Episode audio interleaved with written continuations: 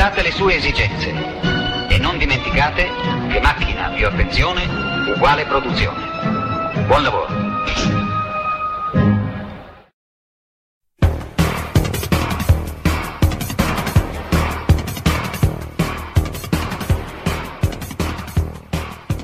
E allora ben ritrovati sugli 87.9 di Radio Onda Rossa, trasmettiamo in FM a Roma e provincia, nel resto del mondo potete invece ascoltarci dal sito ondarossa.info dove trovate tutte le nostre trasmissioni, quelle che ogni giorno questa radio manda in onda e oggi una puntata dell'idea nella presa che ehm, in realtà non sarà in diretta, quindi non potete interagire con noi eh, per le vie eh, della diretta, quali il telefono. Potete invece comunque scriverci al dita nella presa chiocciola ondarossa.info. Vi ricordo che la radio che state ascoltando è una radio che vive del sostegno di chi la ascolta, quindi non mancate di eh, sostenerla in, nelle sue iniziative, che includono naturalmente una serie di fabbisogni eh, economici che vi ripetiamo ogni volta. Allora, oggi sarà anche una puntata breve, oltre che una puntata indifferita, nonché una puntata in cui francamente è il caso di iniziare dalla nostra autocelebrazione uh, per essere stati in grado di registrarla. Non, uh, non era banale, ma come diceva la pubblicità, ce l'abbiamo fatta. Nonostante, nonostante, il fatto che le risorse, le potenti risorse che abbiamo a disposizione si opponessero alla registrazione. Sì, sì, sì, le risorse e le nostre capacità anche, dai, se vogliamo metterle anche un po' così, stavano risultando deficitarie. Alla fine vi possiamo me, dare anche un po' di nozioni tecniche, eh, la soluzione determinante sarà chiudere e riaprire. Chiudere e riaprire e poi dopo rifunzionare. E sostituire le parti rotte. Ah sì, sostituire le parti rotte, sì è vero, anche quello a volte funziona. Beh, eh, comunque, dopo questa eh, importante lezione di eh, informatica, direi, questo è l'approccio con cui si risolvono tutti quanti i, i, problemi, la ricerca scientifica si fa così, è arrivato il momento di eh, parlare di notizie un po' più serie. Oggi non avremo degli argomenti eh, diciamo particolarmente ingombranti a volte facciamo delle puntate un po' più monografiche, non sarà questo il caso, eh, però volevamo iniziare parlando di ehm, chat control. Uh, chat control è qualcosa di cui abbiamo spesso parlato, in realtà da parecchi anni, e ne riparliamo perché è tornato, eh, diciamo, nuovamente agli onori delle cronache. Eh, allora, vediamo di capire eh, di cosa stiamo parlando. Stiamo parlando di uh, un uh, provvedimento europeo che dovrebbe avere la forma di regolamento ehm, che così come le versioni precedenti ehm, si inserisce nel tema della uh, prevenzione degli abusi sui minori e nello specifico quindi alla diffusione della pedopornografia online e anche all'adescamento online. Eh, sappiamo bene come questi temi sono eh, temi eh, reali eh, e seri, ma anche come vengono spesso usati come grimaldelli per uh, più o meno coscientemente poi rendere molto più fragili i sistemi di eh, tutele già non particolarmente come dire, già, migliorabili invece no, che, che, che, abbiamo, vengono spesso attaccati eh, da questo tipo di legislazioni e sì. anche questo è il caso. Sì, anche questo, come sappiamo, diciamo, diverse volte ne abbiamo parlato, eh, quando ci sono queste, queste eh, normative che, o delle azioni che puntano a eh, diciamo, aumentare lo, la sorveglianza sulle comunicazioni, generalmente due sono i motivi che vengono addotti, e sono sempre gli stessi, che sono pedopornografia e terrorismo molto spesso non, uh, diciamo, la, la, le norme che vengono proposte vanno ben oltre eh, quello che servirebbe per controllare eh, diciamo, queste due attività, che poi diciamo, il problema sta anche nel definire qual è la part- l'attività illegale eh, che si vorrebbe controllare. Eh, però che nonostante vengono utilizzate come eh, scusa sostanzialmente per eh, inasprire eh, a aumentare il livello di controllo. Questa normativa qua, questo, rego- questo uh, futuro regolamento, perché ricordiamoci che non si tratta di una cosa di cui per ora ci stanno circolando essenzialmente bozze, eh, bozze idee, ecco. Eh, sì. il, questo regolamento dovrebbe mh, fare, eh, diciamo, istituire una regolazione unica per tutti i sistemi di scambio di informazione, anche se diciamo e chiaramente si vede che è pensato per i social. Cioè, il, target è i social, probabilmente la, la, diciamo, il campo d'applicazione della norma sarà più ampio, cioè tu, sarà su tutti i sistemi di comunicazione, però in realtà eh, cioè i social, che poi è sempre no, da capire come si definiscono i social, cioè, sì, però social network ha una definizione più stringente eh, sotto l'ambito della teoria dei media, ma come dire, WhatsApp è un social, Telegram è un social perché molte delle cose tipiche dei social sono tipiche e si sono spesso spostate anche su quei canali. La risposta secca dovrebbe essere, ma diciamo quella accademica, in genere è no, non sono social perché non esiste il concetto di rete di amicizia pubblica, che in genere è uno dei concetti che caratterizza uh, uno strumento di comunicazione come un social network. E qua, so, e qua sono caduti tutti i politici, cose che stanno legiferando su questa frase. sì, dopodiché, senso, queste definizioni, le definizioni sono utili se ti aiutano a capire un fenomeno, non uh, se tu in base alle definizioni no, cambi la tua visione della realtà.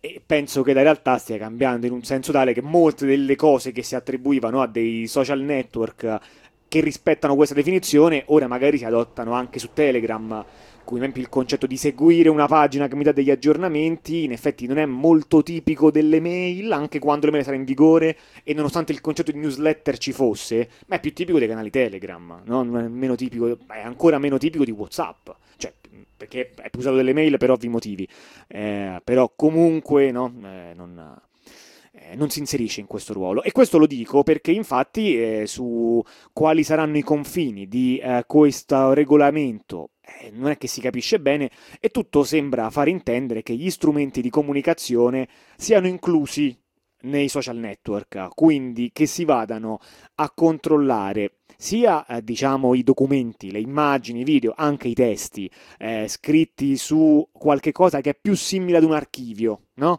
Eh, quindi, per esempio, se io pubblico una cosa su, su, Facebook, in fondo la pubblicazione è un po' più simile ad un archivio e ancora di più se io sincronizzo eh, no, in automatico la mia cartella documenti con quella di Google Drive, quei dati vengono copiati su un qualcosa che sì, qui mi sento proprio di definire un archivio. Google Drive è proprio un archivio e c'è l'idea di scansionare le immagini e i video alla ricerca di materiale eh, pedopornografico, ma anche i messaggi che io mi mando ok? Quindi eh, se io mando, mm, no, ma mando dei messaggi con una persona con cui magari in effetti ho una relazione intima eh, e che magari in effetti è giovane, magari sono giovane anche io, no? Senso un tipico caso in cui le persone hanno superato di poco no, l'età del consenso, sono una serie di casi, no, ai limiti, no? I casi di eh, persone molto piccole di cui si mandano le, le, foto dei bimbi al mare, no? E queste sono spesso foto che includono nudità di, eh, magari di magari una bambina di 4 anni.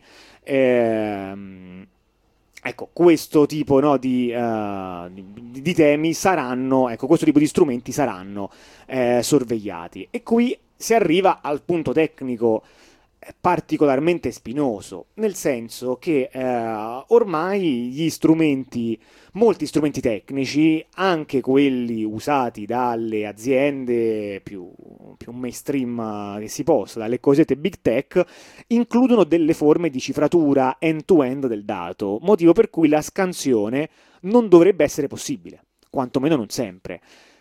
E quindi come si fa? Come si fa? Il uh, diciamo, in realtà sostanzialmente non c'è scritto.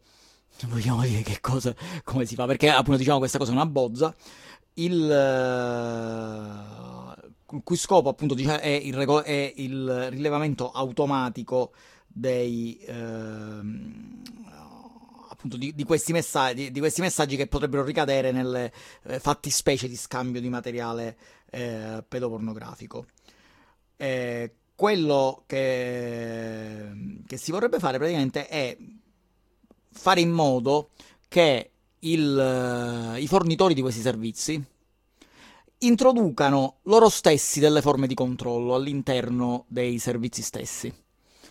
Eh, questo è un,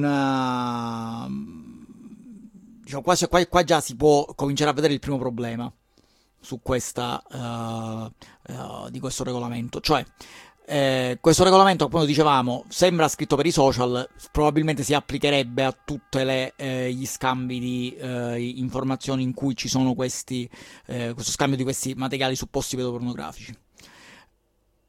Laddove, se tu utilizzi un canale fisso, che potrebbe essere, che so, WhatsApp, diciamo, si può chiedere all'azienda proprietaria, chi sviluppa WhatsApp, di inserire un qualcosa per fare una scansione automatica. E poi torniamo. Facebook, anche detta meta. Sì, che poi, tor- che poi torniamo sul concetto di uh, scansione automatica, perché secondo me, diciamo, uno dei principali problemi poi è proprio questo che si parla di scansione automatica, chiede sì, esplicitamente sì. di scansione automatica. Quindi mentre si può chiedere appunto a Meta di, in, di, di fare per i suoi canali un sistema che fa questa scansione automatica, o si può chiedere a Google. Comincia a diventare complicato chiederlo a aziende più piccole che effettuano scambi di dati. Perché ipoteticamente, se noi parliamo di scambio di dati, eh, lo scambio di dati, come dicevi tu, era per esempio su Google Drive. Però sì. metti, metti, che invece di Google Drive io utilizzo una risorsa disco, eh, uno spazio che mi viene fornito da una piccola società. Certo. Cioè, perché diciamo non è difficile configurare un drive remoto, cioè nel senso un server che fornisca eh, come servizio il drive remoto. E a questo punto, però, questo regolamento farebbe sì che anche la piccola società che fornisce uno spazio si deve premunire perché per fare un controllo automatico su tutto quello che c'è in entrata su questo spazio. E come dicevi tu, è piuttosto facile avere un piccolo servizietto di condivisione file, no? è qualcosa che si può fare con, cioè, con, un budget sotto i 100 euro e con uh, conoscenze modeste no? di, eh, di, informatica, si può fare no? un serverino di condivisione file adatto alle necessità di 40 persone quantifico un po' uh, a braccio. Ehm, non è però invece così facile eh, metterci un sistema anche di scansione, ammesso che sia desiderabile, metterci un sistema di scansione automatica dell'immagine per rilevare degli aspetti. Ehm, particolari, cioè una cosa del genere è complicata anche descriverla in termini umani, figuriamoci automatizzarla, perché non si tratta di riconoscere solamente immagini, come dire, già note, no? eh, ma si tratta in generale di riconoscere immagini il cui contenuto, il cui, no, mm, che siano anche allusive, cose così, hanno mm, contenuto pedopornografico, il che è un problema complicatissimo. Quindi si tratta di grandi risorse computazionali, grandi risorse di spazio, qualcosa che assolutamente non è adatto a, a, a qualsiasi realtà piccola. Sì, diciamo che eh, al contrario di realtà grandi, eh, questa cosa non è che già ce l'hanno, ma quasi. Pensiamo a, a Google Drive, appunto, per restare certo. stesso esempio, quando tu provi a uploadare del codice, che se lo riconosce come virus, te lo blocca. Come avevamo raccontato qualche tempo fa, no? in una persona che, vabbè, infatti fa un lavoro molto specifico, ma lavora proprio con i virus, perché ha una lista di sicurezza e non può caricarli su, eh, su in realtà lì si parlava, se non sbaglio, non di Google Drive, ma di quello di, di Apple, che si chiamerà i qualcosa, cos'è? iCloud, eh, non lo so, iCloud qualunque. Ehm, comunque, no, il concetto è che questa persona che aveva proprio bisogno di mettere dei file, dei virus dentro una cartella, non riusciva a farlo perché glieli cancellavano. E, Evidentemente questo ci fa capire che questo sistema agisce in automatico, non è disabilitabile, perché questa persona altrimenti l'avrebbe banalmente disabilitato, e, no? e, e, agisce sui virus. Ora riconoscere i virus è leggermente più semplice, perché in fondo i sistemi antivirus non è che sono tanti raffinati, cioè funzionano che il virus già lo conoscono, è esattamente lo stesso file molto simile, sanno cosa cercare un po' di più. Quindi da un punto di vista di computazionale, quindi di risorse richieste, di energia richiesta, il problema è un po' più semplice quello dei virus, ma poi in fondo quando hai un sistema di scansione automatica, aggiungerci un'altra scansione automatica, diciamo che è già tutto predisposto. Poi magari la qualità, no? come dire, eh, il, il, rapporto tra la qualità e il costo, perché questa cosa avrà un costo per quelle aziende, quello sarà qualcosa che si dovranno discutere, ma il sistema c'è. Sì, per le aziende grosse, dicevamo se andiamo, a guardare eh, quali sono, su cosa si applica, dicevamo, questa, su che tipo di aziende si applica questo, questo regolamento, c'è praticamente tutto, perché si parla di servizi telefonia, posta elettronica, messaggistica, videoconferenze, social media, streaming video, hosting, cloud, uh, file hosting e cloud, che sono tre livelli diversi, ma se considerate l'hosting è l'hosting puro, non il file hosting, è un sistema in cui sostanzialmente è appunto l'utente che fa l'hosting che si ritrova ad avere il problema. Quindi, certo. quindi a dover pagare per esempio uno spazio di più soltanto perché il servizio, cioè il server in questione gli deve mettere sopra qualche cosa che fa la scansione. E quindi, e quindi come dicevamo, uh, appunto i cloud... Uh, ma il problema è ancora più complicato per quanto riguarda i sistemi che hanno una crittografia, quindi in particolare, ma anche cose molto banali tipo WhatsApp senza arrivare ovviamente no, ai vari Signal, cioè, pensate no, Signal eh, che ha strumenti particolarmente avanzati di crittografia, ma anche WhatsApp ha degli strumenti di crittografia che dovrebbero essere piuttosto robusti. E allora lì come si fa a vedere in maniera automatica eh, questi messaggi? Che fa? Si disabilita la crittografia e quello che si inizia a eh, speculare è la possibilità di fare classificazione cosiddetta client side Qual è l'idea? L'idea è che l'applicazione di messaggistica che usate è vero che cifra i messaggi, ma prima di cifrarli, quindi quando sono ancora non cifrati, li analizza, cioè quindi è l'applicazione stessa sul vostro eh, telefono che esegue un algoritmo che permette di dire sì o no alla domanda potrebbe essere materiale pedopornografico? E questo dice sì o no. E se dice sì, a quel punto inoltra invece il messaggio, invece di cifrarlo, lo inoltra in chiaro. Ecco, voi capite che questo sostanzialmente vuol dire che la cifratura non è più end-to-end, nel senso che alcuni messaggi che l'utente non sa quali, non viene avvertito prima, quindi non ha una scelta del dire guarda, per me questo messaggio è positivo a, questo test, quindi o non lo mandi, o se lo mandi sappi che verrà analizzato perché rientra in questa categoria. No, questo tu non puoi sceglierlo e non sai quali tuoi messaggi no, eh, saranno eh, soggetti a, a, questa classificazione, ma se eh, i tuoi messaggi finiranno per essere positivi, verranno inoltrati a chi? A delle aziende private che avranno poi il compito di controllare per dare no, una verifica anche umana. E qui vedete che si sommano una quantità di piani gigantesca per cui, eh, come dire, eh, ci saranno delle persone che in base a delle regole non chiare dovranno eh, valutare se quei eh, contenuti erano effettivamente problematici e quindi vanno inoltrati alle autorità di polizia. Eh, oppure no, quindi avranno un potere di arbitrio, ma avranno anche la possibilità di raccogliere dei dati. No? Immaginate che a voi vi capita una, una un dato che in realtà è un falso positivo, no? quindi magari c'è una... Uh, No, una, un, no, una, persona nella foto lì viene considerata, eh, magari c'è affento un'immagine che è mh, chiaramente sessuale, ma la persona non sembra assolutamente essere un minore. E, ehm, e, quindi questo è un falso positivo. Beh, sì, però immaginate di conoscere quella persona, che sia perché è famosa, perché è il vostro vicino di casa. Ora voi avete no, le, le, le, foto intime di quella persona, e, e questo evidentemente no? senso, si, si presta ad abusi. Esatto, comunque. Anche se gli abusi non vengono fatti, è comunque una cosa che non deve succedere. Il, uh, ovviamente, siccome si tratta di un regolamento europeo, noi abbiamo detto prima che aziende grandi e aziende piccole eh, esistono gli escamotage in particolare, il, allora, diciamo, la scansione dovrebbe essere, eh, oggetto di scansione dovrebbe essere i contenuti dei messaggi. Quindi tutto quello che è cifrato dovrebbe essere disponibile in chiaro a chi fa questa scansione. E... I contenuti sospetti vengono segnalati e potrebbe succedere, ma anche se non è certo, che, possa, che eh, eh, i fornitori di accesso possono eh, essere obbligati a bloccare l'accesso alle immagini e video eh, in questione. Le dicevo, c'è un escamotage che è stato presentato per le aziende piccole, che è questo, che ehm, sostanzialmente l'obbligo di scansionare il contenuto è comunque sempre dipendente da una, dall'autorità giudiziaria.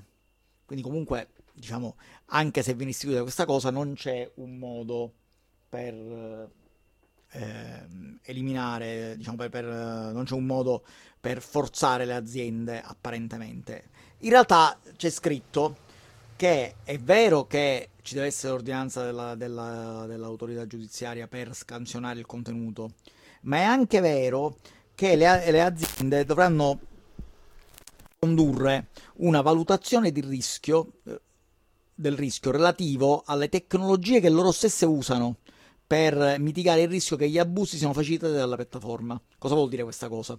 Vuol dire praticamente che l'azienda non può fregarsene, cioè deve avere un sistema di controllo del... Eh, deve avere un sistema di controllo del, cioè deve averlo, deve metterlo in atto se sostanzialmente nella valutazione del rischio nota che il loro sistema, cioè in maniera proporzionale, deve mettere tanti più controlli quanto più la loro piattaforma, secondo loro stessi, però con un documento pubblico che poi devono affermare, si presta a, all'essere abusata. Quindi faccio l'esempio, se per esempio un uh, sistema viene dato solamente ad uso interno per i dipendenti di una piccola azienda e si nota che i file caricati lì sopra non sono poi facilmente condivisibili con persone non all'interno dello stesso sistema, il sistema magari quelli potrebbero dire il nostro sistema non si presta molto ad abusi perché che te ne fai di una piattaforma tutta ad uso interno, poi con chi lo condividi, cioè con un tuo collega di scrivania, sì vabbè ma allora potevi fare in un altro modo, eh, allora in quel caso magari puoi non adottarlo.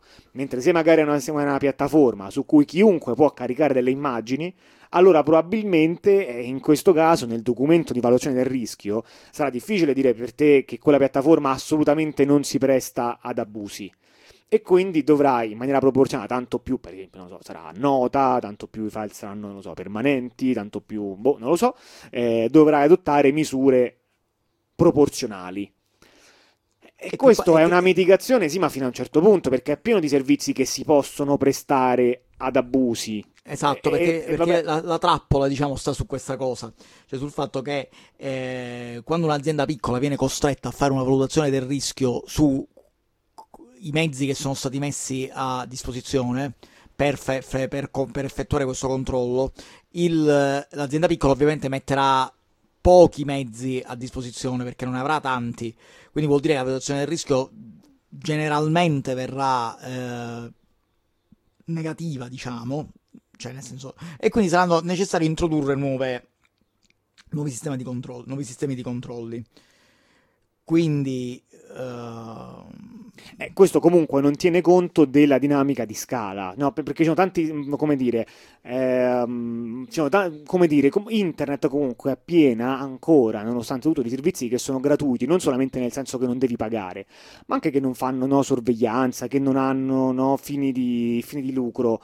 E ciò nonostante, nonostante sono gratuiti, sono comunque accessibili a tutti, il che da un certo punto di vista, come dire, uno si potrebbe chiedere, ma come fa questo sistema a stare in piedi?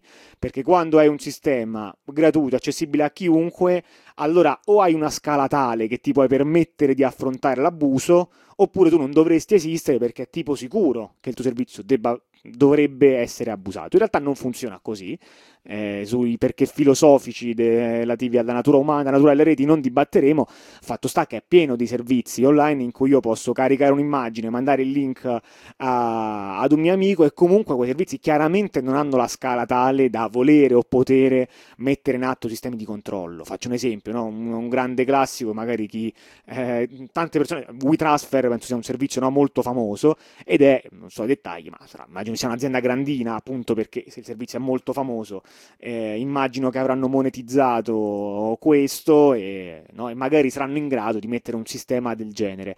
Ma è pieno di, anche di altri uploader di eh, immagini che sono non commerciali, quindi per inciso anche eh, preferibili da, da, molti punti di vista, eh, che fanno anche no, magari crittografia end-to-end e sono quindi sostanzialmente impossibilitati a, a fare una, una tecnica del genere e comunque non vorrebbero farlo. E il fatto di essere gratuiti, no? come dire, se uno va a fare la valutazione del rischio deve dire, beh, che sì, quel servizio si presta, perché chiunque potrebbe utilizzarlo per farne un abuso.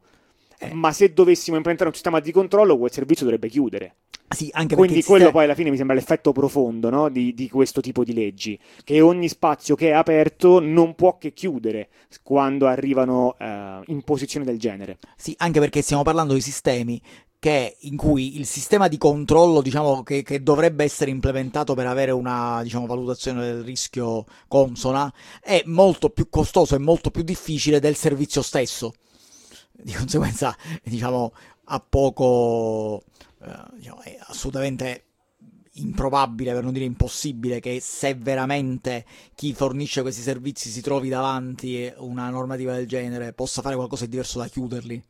Ora, noi la stiamo puntando molto sul tecnico perché ci pare, come dire, l'aspetto eh, no, diciamo, liberticida, chiamata mi pare, penso che sia abbastanza chiaro da, da subito, quindi non, non volevamo no, buttarla sulla, su questi aspetti retorici che sono reali, ma che secondo me sono conclusioni che, um, che, che lasciamo come esercizio al lettore. E, um, for, un'osservazione che invece per andare verso no, la conclusione di questo argomento vogliamo fare è quella che credo che un po' nei pensieri di tutti. Ok, questa è una bozza, passa davvero? E noi naturalmente la risposta non è che ce l'abbiamo, tantomeno alla risposta alla domanda ancora più difficile che è il passa davvero così o passerà davvero ma molto modificata, e quindi poi quanto modificata, anche queste domande eh, enormi. Sicuramente posso dire ehm, che sono molto sorpreso, ma non perché credo no, con una, una, ingenuità fuori dal comune che l'Unione Europea sia buona e che quindi sia no, sor, sor, buona no, in un senso proprio così di candore universale e quindi ora sono sorpreso che sta facendo una cosa che non mi piace, ma perché più nello specifico l'Unione Europea ha scelto delle pratiche che incidentalmente personalmente mi sembrano meno peggio eh, di altre, ma questa è una valutazione ma che chiaramente dimostrano un orientamento a ritagliarsi un ruolo che sia un ruolo, come dire, come eh, retorica identitaria e politica, no? per, mant- per, continuare ad essere no? la cara vecchia Europa rispettosa alla democrazia, che sia anche un ruolo industriale per mantenere un eh, un maggior controllo su, su, questa merce importante che sono i dati, per tanti motivi, sta facendo delle scelte che vanno in direzione che è molto diversa, che vanno in una direzione sostanzialmente mm, banalizzando della tutela della privacy degli individui in Europa. Sappiamo che questo è sempre vero fino a un certo punto, che le eccezioni ci sono, però non è nemmeno che sia un fatto che si può negare. Ecco, no? mi chiedo a volte, come dire, le, nelle varie commissioni dell'Unione Europea, mi chiedo, ma, ma si parlano, rispondono ad interessi che sono gli stessi? Poi per carità, nessuna istituzione è monolitica, quindi è anche normale che ci siano sfaccettature. Comunque il contrasto è abbastanza chiaro. Sì, diciamo che questa qua, diciamo, l'unica cosa che si potrebbe dire su questa cosa è che comunque chi è che l'ha proposta eh, è una persona che comunque che era aspetta vediamo se ritrovo il nome vabbè non lo ritrovo comunque che, chi l'ha proposta è comunque una persona che su altre cose si è eh, già distinto per avere eh, diciamo una posizione critica eh, appunto sulla, diciamo, su, su, sulla, su, sulla, privacy eh, del dato, su, su, altre cose che l'Unione Europea sta facendo. Quindi comunque diciamo, è probabile che dipenda anche dalle persone che se ne occupano. Uh, un'altra cosa che volevo sottolineare però su questo argomento è la storia che diciamo sul, dell'automatismo. Eh, perché il, eh, si, quello che prevede il regolamento è che eh, il controllo di questo ipotetico materiale pedopornografico non sia fatto soltanto per controllo per corrispondenza, che sarebbe come molto spesso vengono fatti questi controlli, cioè eh, se un'immagine corrisponde a un'immagine, diciamo, a immagini catalogate di per nudo. corrispondenza, non tipo il diploma per corrispondenza, no, cioè non la posta, per corrispondenza, ovvero per immagine esattamente uguale o incredibilmente simile a, quindi esempio la stessa foto. Eh, non, sì. non stiamo parlando tanto di controlli che sono per stessa foto, quelli, quelli sono facili da fare. Tecnicamente no. intendo. No, in realtà stiamo parlando di, eh, dell'uso anche di sistemi di intelligenza artificiale. Questa cosa è esplicitamente, eh, diciamo, esplicitamente stabilita. Eh, sistemi di apprendimento automatico, eccetera. Però il regolamento stesso non mette nessun obbligo di trasparenza sull'algoritmo, sugli algoritmi che dovrebbero essere, essere utilizzati algoritmi eh, che appunto non, non, è necessario che siano... Qualcuno ha chiesto alle grandi aziende come volete che ve lo facciamo sta legge esatto. e poi l'ha fatto, guardate noi l'IA ce la possiamo mettere in mezzo ma non ci devi tirare fuori gli algoritmi nei dati che abbiamo usato per generare no, i, i, modelli di, di, classificazione perché quello non lo vogliamo assolutamente fare. Sì, infatti eh, la, la questione è che la, eh, che non sono previsti obblighi di trasparenza sugli algoritmi di funzionamento di queste leggi artificiali non solo verso il pubblico, che quindi gli utenti. Quindi anche... l'utente non può sapere se una certa foto corrisponde, no? Se, come dire, se quella foto io voglio, voglio, sapere se una certa foto viene classificata come sospetta. Posso? No. no. no. non lo puoi sapere, ma la cosa bella è che non lo può sapere neanche, la cosa bella è che non lo può sapere neanche la comunità scientifica.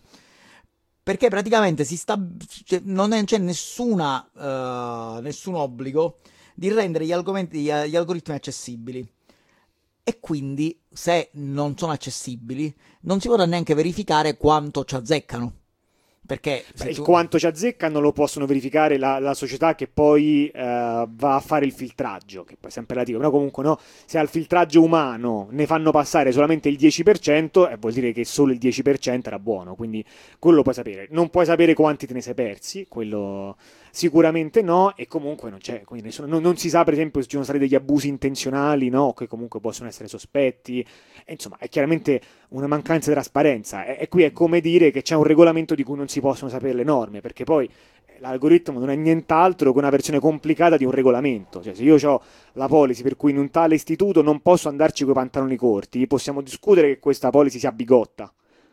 Però almeno io lo so e quindi so se non voglio avere guai che cosa devo fare, devo mettermi dei pantaloni lunghi. Sì, diciamo che più che un regolamento in cui non c'è scritte le cose assomiglia ai regolamenti che in realtà esistono, ne ho visti molti in europei, in cui sono presenti delle robe tabellate e non c'è scritto da nessuna parte le cose nella tabella come vengono determinate. Questa è una cosa che, diciamo, appunto, io in vari regolamenti europei ho visto robe del genere, che chiaramente è occultato il modo eh, con cui si calcola un uh, con cui un, dei determinati dati sono calcolati semplicemente si piglia il risultato e lo si dà per buono. E questo però diciamo eh, è, a parte essere antiscientifico si eh, diciamo si apre a una possibilità di errori incredibili. Ecco, e questo infatti era la seconda cosa no, che mi colpisce, e che mi sembrava no, di, di, di, voler commentare al riguardo di chat control, e poi mi sa chiudiamo che eh, già a mezz'ora ce la siamo bruciata, ehm, che è, um, come dire, una certa cialtroneria, mi sembra. Cioè, ehm, diciamo che l'Unione Europea, di cui si possono pensare tante cose anche contemporaneamente contrastanti, eh, ci ha comunque abituato eh, ad un livello tecnico che, um, che quantomeno non, in genere non vedevamo no, nella legislazione italiana. Il che naturalmente a livello tecnico non è che è tutto, però diciamo che se confrontiamo il GDPR, no, prima che chiamiamo fuori onda scherzando, con la Fini Giovanardi, è chiaro che ci sono de, de, degli abissi no, eh, che, che, non possiamo misurare. Sì, certe, certe cose chiaramente raffazzonate alcune norme eh, diciamo, nazionali in genere non si trovano i regolamenti europei. Dico in genere perché non è vero che non si trovano proprio, eh. ce ne sono anche pure regolamenti con cose raffazzonate, con cose sbagliate, esistono. Eh. Eh, tuttavia, comunque, l'Unione Europea, anche per via della grande burocrazia che ha con 100.000 passaggi, è meno probabile che, eh, diciamo, che produca regolamenti che com- sono completamente sbagliati o che contengono errori pacchiani. Ecco. E qui mi sembra che ci si va molto vicini, cioè no, questa non tenere conto della scala delle piattaforme. È tipo ovvia, hanno, l'hanno già tenuto conto in altre leggi, com'è che mo è sparita? No, e questo no, e altri aspetti, cioè com'è possibile che, che ne so, no, le, chi fa i controlli non ha un regolamento a cui no, attenersi e non, non c'è nessuna forma, no, come dire, di, con cui si stabilisce che cosa eh, va, come, come, ci si deve comportare in un'istituzione pubblica. Per carità, sempre, siamo sempre nell'ambito delle bozze, comunque eh, questo è un po' quello che stiamo vedendo. Poi e, un'ultima chiosa microscopica che non c'entra niente con la tecnologia, che eh, questo sistema che ovviamente contiene delle cose censorie, contiene anche eh, una, una, forma moralizza- moralizzatoria, perché in nessuna, rego- in nessuna legge, e di conseguenza neanche in questo regolamento, si fa distinzione tra il materiale pedopornografico, cioè la pedopornografia, e la sessualità adolescenziale. Cioè, è, è diverso se abbiamo un sessantenne che scambia immagini di, una, uh, di bambine di 4 anni e o di 13 du- anni. o di 13 anni e due ragazzi quindicenni che scambiano tra di loro immagini uh, sessuali. Eh, la, la cosa se non può a, se tu fai il classificatore sull'immagine beh indubbiamente quella è la foto di un minore no? eh, e se eh, la foto è sessualmente esplicita come dire passa il test la definizione ma sono due quindicenni. Sì, quindi, quindi... Sono, il contesto è completamente diverso. Questa cosa non è completamente tenuta in considerazione. Vero. Vai, stacco musicale, va.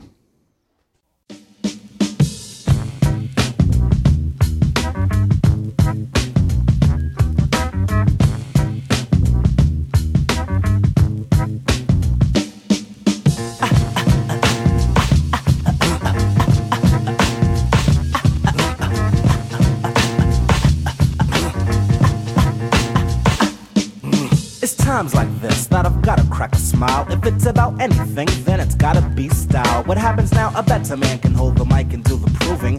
Dress of the black sheep, yo, let's get the sheep moving. I'd like to pay a tribute to what to knocking boots. I'm single and I mingle. If you jingle, I play roots, but there's another. The other, the brother on the cover. Bought along, I bought along, I bought along, long. A duo, not a trio. Move your booty, cause I say so. Be a lusting on a busting black sheep, not your average Joe. Now I hold a microphone, but this is what I wanted. A pocket full of panani, better me than those I fronted. Dropping bombs, lovely, make them jet without their jetta. Keep fronting if you're wanting, but I bet you that Beretta punctuates and exclamates. The lingo I let go. Not that it's my style, cause I let go my ego. Be it just us, just you, just me, or just who? Never am I full. Got to get residuals pronto. Tonto was engine number nine. I'm out to get the nickels, quarters, pennies, and the dimes. But in the meantime, I try to hawk one. I try to hawk one in the meantime. Not in the meantime, I try to hawk one. I try to hawk one in the meantime.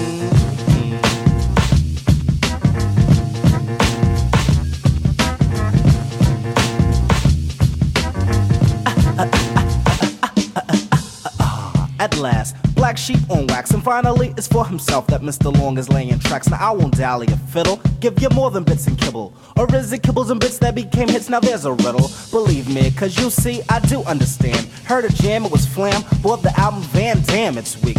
But for the moment, I won't speak upon this. I mean that, I mean those, I mean them, I mean there, I mean here. Damn. Yo, what you trying to say, Drez? Yo, let me try this again. You see, this is rather funky. The style that I'm displaying, somewhat bona fide on the side of okay. And finally, your hunger for dopeness is full.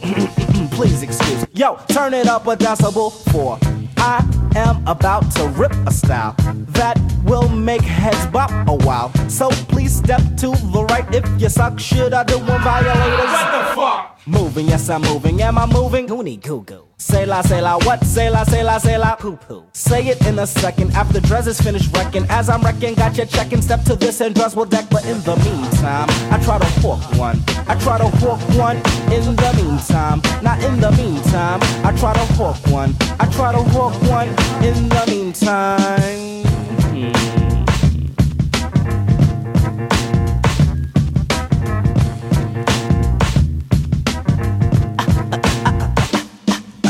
Surprising you, I'm rising, mesmerizing and subliminalizing. Black sheep are here. We're breaking all ties and making songs that are prolific. Specific as terrific. Move a body in a city to both sides of the Pacific. I'm dressing you one night. You're cold, I'm hot, which means I'm soon to boil your booty. Your booty, your booty, the butt, but still you think you're royal. Are you mad? Are you jealous? Overjoyed or overzealous? Hold your glass and sip. For when you held the mic, you couldn't rip the for your mic when hushed. Keep sipping, stupid lush. I know I'll be alright tonight. I took my time, I didn't rush, I didn't blush, I didn't frown.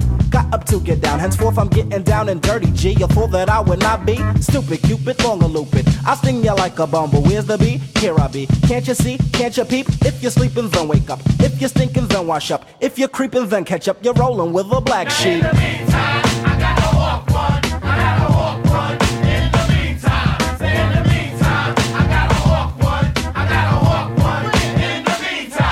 In the meantime, I try to hook one. I try to hook one in the meantime. Said in the meantime, I try to hook one. I try to hook one.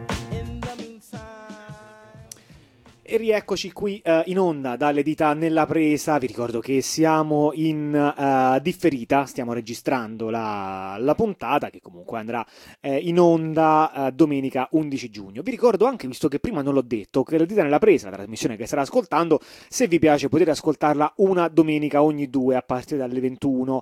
Nelle domeniche no, nelle domeniche no, noi mettiamo comunque una replica, talvolta le trasmissioni nostre, ma più spesso cerchiamo di mettere altre altre tras- trasmissioni che ci sembrano eh, interessanti e eh, di argomenti affini. Ora abbiamo parlato fino a poco fa di, um, della legislazione, prima insomma, diciamo, dei provvedimenti al, uh, allo studio uh, in cui l'Unione Europea per quanto riguarda la prevenzione della pedopornografia e i conseguenti restringimenti, uh, i maggiori controlli che avverranno sul piano informatico. adesso vi diamo una notizia che in realtà è molto molto breve, che viene dagli Stati Uniti, che ha un tema particolarmente eh, simile e viene niente di meno che dalla Corte Suprema, istituzione eh, particolarmente problematica degli Stati Uniti, forse non abbastanza eh, nota da queste parti. Così, per chi eh, magari si chiedesse in che senso lo sto dicendo, insomma, tutti i tribunali chiaramente possono avere qualche problematicità.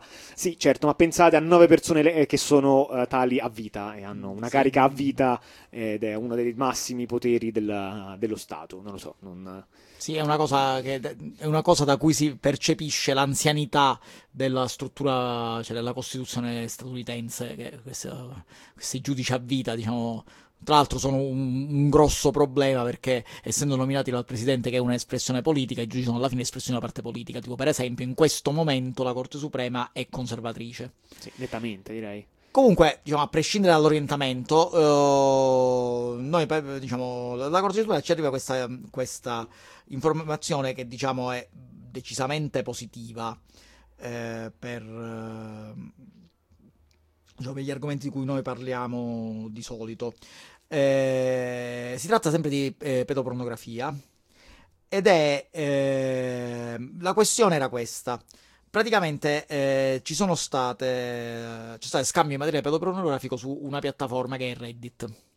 Le vittime hanno cercato di ehm, diciamo criminalizzare eh, la piattaforma Reddit perché non aveva fatto sufficiente controllo del, ehm, diciamo, di quello che veniva scambiato. Questa cosa ovviamente non ha funzionato perché poi eh, diciamo Reddit è stata riconosciuta non colpevole di questa cosa. Allora hanno riattaccato chiedendo invece i danni, cioè quindi danni economici.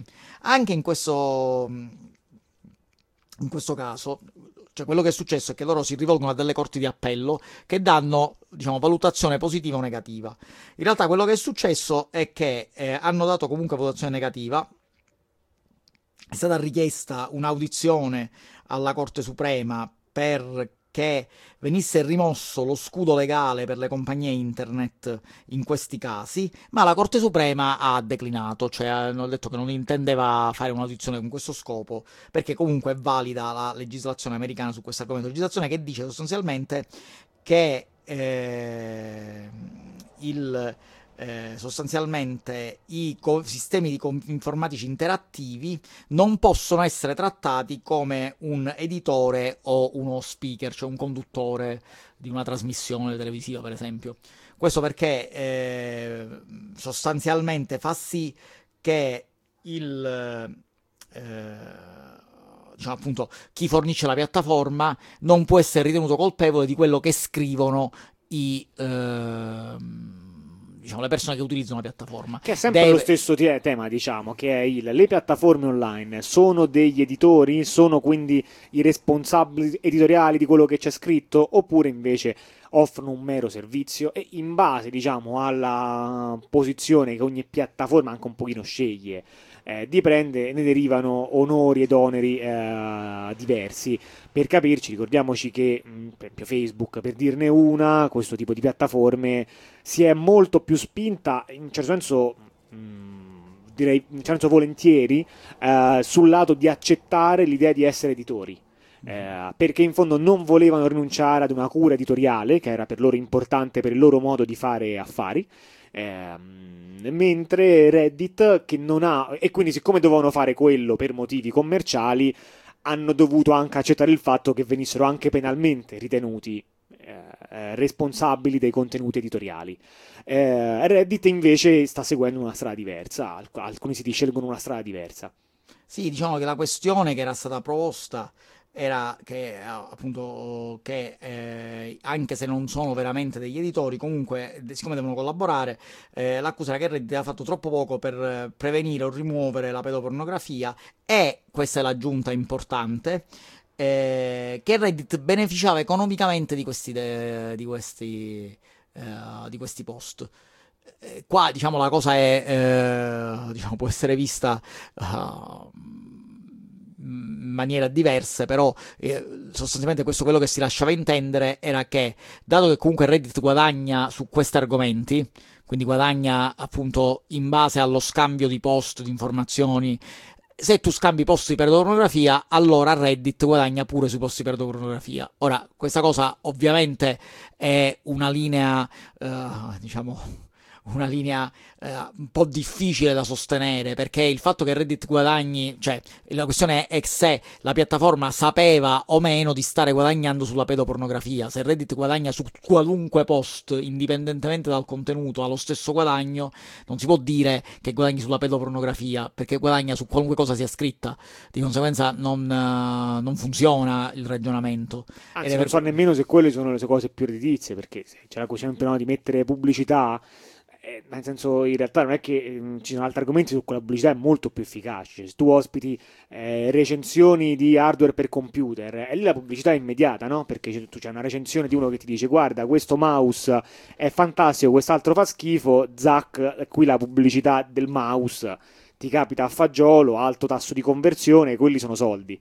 Eh, voi capite che con la pedopornografia eh, nel senso la, la pubblicità non, non c'è sì, ovviamente dico, questa notizia che è abbastanza piccola è stata attaccata da più parti politiche perché eh, ovviamente è vista come una cosa scomoda mm, perché eh, giustamente viene vista come un'apertura, una immunità data ai, a chi traffica immagini pedopornografiche, però dall'altra parte, almeno per quello come la vedo io, dal punto di vista diciamo puramente tecnico, non cioè, non, c'è, non, c'è, motivo per considerare Reddit colpevole di qualcosa di diverso dal, eh, dal, fatto di guadagnare nel solito modo con cui guadagna, che è quello sui dati, del, sui dati scambiati, ma uh, non c'è un, un, aggravante su questa cosa. Sì, sì, sì, no, senza nessun, poi nessun particolare elogio su Reddit, eh, che è una piattaforma come un'altra.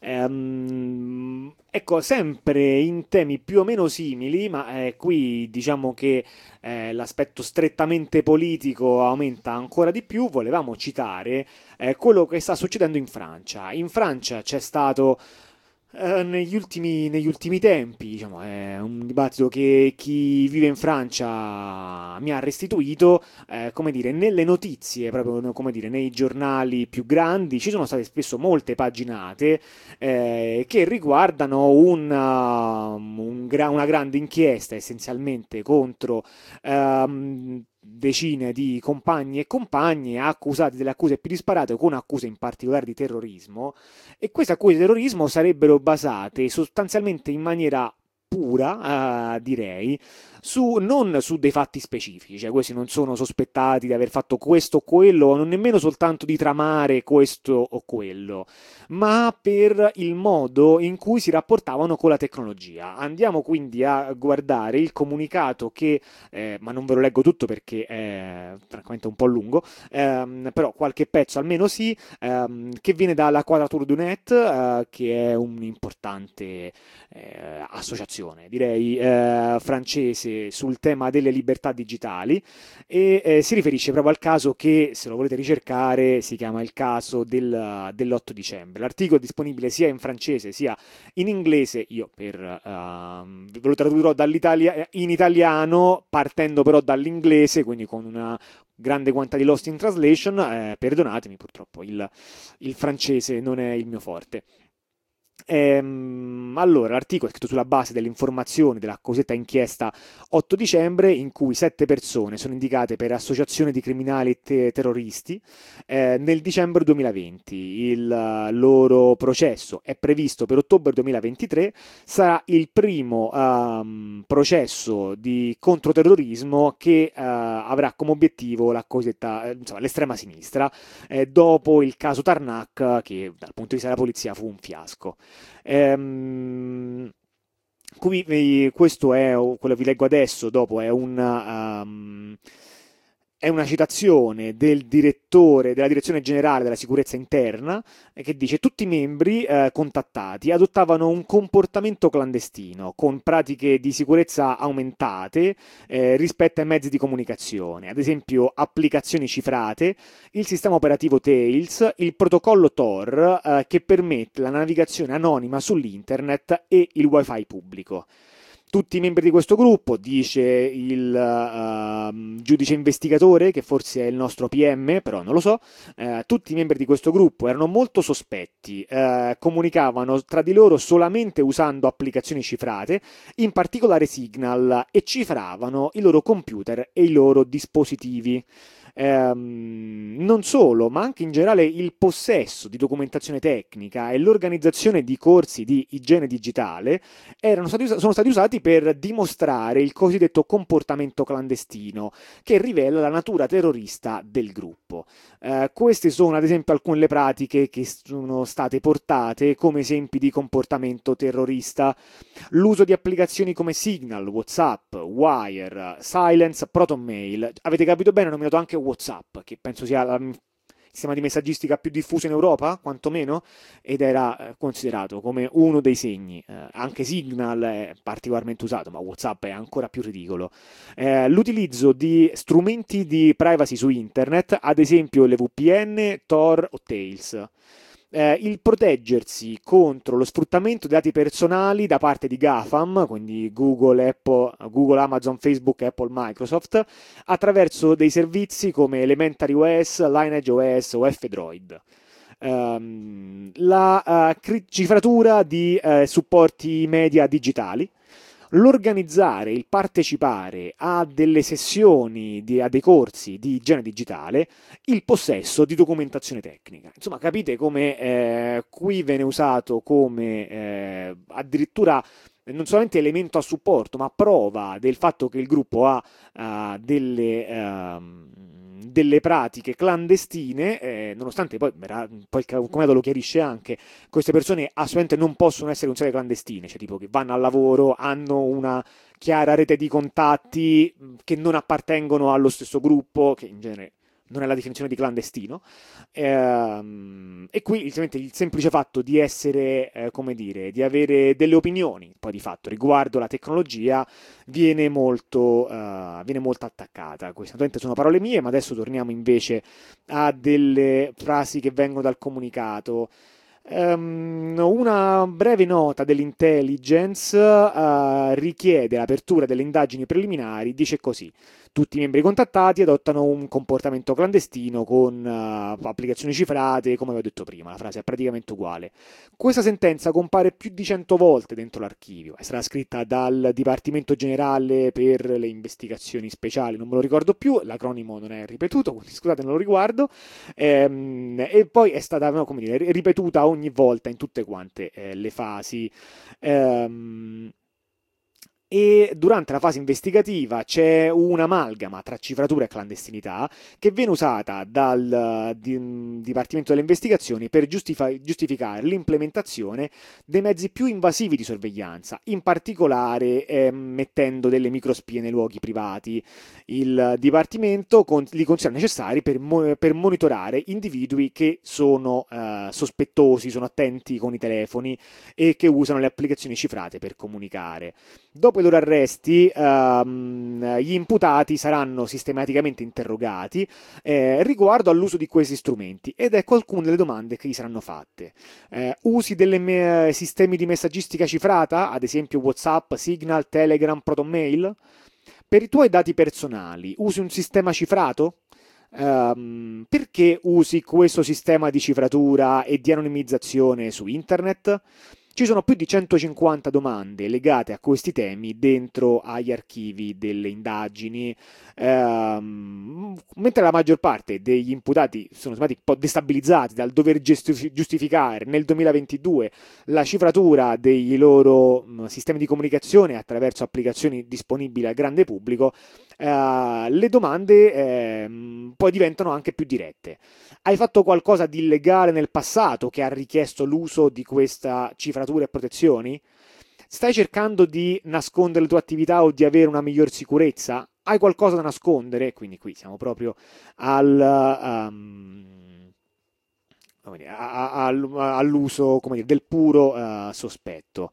Ehm, poi che cos'altro vi volevo leggere? Ehm, è la parte della trasmissione delle eh, competenze tecniche. Eh, c'è la criminalizzazione delle eh, capacità informatiche ehm, che viene insieme ad un attacco alla loro trasmissione, ovvero qui si riferisce ai corsi sostanzialmente. E quindi dice che un'intera sezione di questi documenti dell'accusa eh, sono proprio dedicate ai training, ai corsi nelle comunicazioni sicure navigazione sicura, che è proprio dedicata alla criminalizzazione dei corsi di igiene digitale, anche noti come CryptoParty o Privacy Café. Eh, queste pratiche comuni e collettive, di cui la stessa Quadrature du Net, che è quella che firma il comunicato, eh, spesso organizza e promuove, aiutano a disseminare conoscenza e consapevolezza su questi temi. Ma qual è l'accusa qui? Un um, workshop in cui si presentava lo strumento Tails organizzato durante il lockdown 2000, mm, del Covid-19 Secondo il PNAT, che francamente non mi ricordo più che cos'era il PNAT, vabbè, qualcuno comunque, eh, è stato durante questa formazione che una persona gli ha fornito il software sicuro e gli ha introdotto il modo, gli ha presentato come si usano i mezzi cifrati di comunicazione e la navigazione su internet per garantire il loro anonimato e l'impunità eh, il collegamento che si fa tra l'anonimato e l'impunità è almeno il merito di essere molto chiaro, è quello che eh, dicono eh, nel comunicato. E poi questa persona non stava solamente usando queste applicazioni privacy, stava insegnando alle persone vicine a lei a fare così. Una sentenza che sarà ripetuta parola per parola dal giudice delle, investig- delle indagini, eh, che immagino sia qualcosa del... Boh, vabbè, non, non, lo so che cos'è, non non, non lo traduco. Ehm, e quindi considera queste formazioni come dei fatti materiali che caratterizzano la partecipazione in un gruppo formato con una visione per preparare atti di terrorismo, sia per la persona che li ha organizzati e sia per le persone che li hanno frequentati. Per questa parte, nelle, in, nelle indagini ci sono state sistematiche interrogazioni che eh, facevano delle domande su quello che veniva detto durante questi corsi hanno suggerito che ehm, ti hanno suggerito di comunicare tra- attraverso messaggistica cifrata? Ti hanno chiesto loro di installare Signal prima del corso? Um, um, la risposta di una madre di un imputato ha, ha fatto così riportare sempre al PNAT. Um, che nel frattempo ho cercato il PNAT ah, il, sarebbe l'equivalente di una procura nazionale antiterrorismo. Ah, in effetti l'acronimo. Per, per, per tradurlo, in realtà dire par, in realtà è parquet nazionale di terrorismo, perché non so perché in Francia si chiama parquet questa cosa, come il parquet quello del. però vabbè. Comunque sarebbe l'equivalente, scrive, sì, l'equivalente di una procura nazionale di terrorismo. Vabbè, almeno ben arredata, ben arredata, mi piace molto il parquet. Ehm, ha, ha, convinto uh, sua madre ad usare dei modi non intercettabili di comunicazione, come ad esempio l'applicazione Signal. Ecco, pensate eh, che cosa. E poi c'è la criminalizzazione anche delle opinioni, per cui viene chiesto a queste persone l- cosa pensano del GAFA. GAFA è un acronimo che è internazionale, si usa anche in Italia, ma mi sembra che in Francia sia un po' più diffuso. Eh, forse qui il termine più diffuso che trovate, no? magari sulla sezione tecnologia di un quotidiano a caso, è Big Tech. Eh, invece lì l'acronimo Google, Apple, Facebook, Amazon a volte eh, con l'aggiunta di Microsoft è più diffuso. E quindi viene proprio chiesto: sei anti-GAFA? Cosa pensi del GAFA? Uh, hai una certa riserva uh, verso le tecnologie di comunicazione? Ecco, eh, questo è quello che, che, sta succedendo. È importante chiaramente che sia uscito un comunicato e insomma, mi sembrava necessario uh, darne conto. Poi naturalmente in, queste, in, questi articoli, come spesso avviene, ci sono anche degli elementi comici per cui no, si, si, tut- si, mischia tutto, tutti, tutti, gli acronimi diventano sbagliati, le applicazioni diventano sistemi operativi e viceversa. Quindi anche da questo punto di vista, se volete farvi qualche risata, specie se masticate il francese, è un consiglio, è quello di, di andarvi a leggere gli articoli, intanto per adesso. Eh, questo è il comunicato che lo trovate sul sito um, lqdn.fr, cioè che sarebbe come la quadratura du net, eh, quindi lqdn.fr eh, Francia. Ehm, ecco, comunque, insomma, cercandolo non, non, dovreste faticare molto a trovarlo. Okay. Che dici? Ci prendiamo una pausa ci prendiamo e poi una pausa musicale e poi attacchiamo con le notiziole.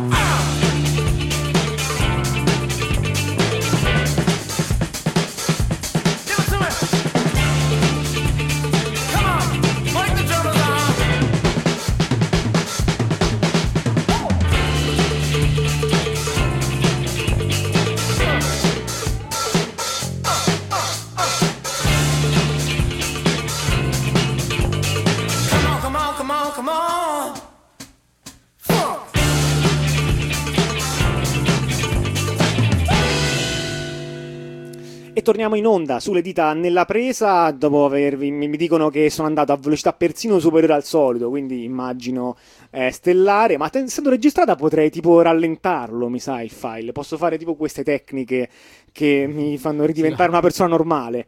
La post-elaborazione, sì. Vabbè, passiamo alle notiziole. Allora, vi presentiamo all'inizio un po' di notiziole sempre di argomento un po' Eh, non vincerai legalistico. la gara, non vincerai, inutile che vai a 2000 pure tu. Ma non sto andando a 2000, figurati.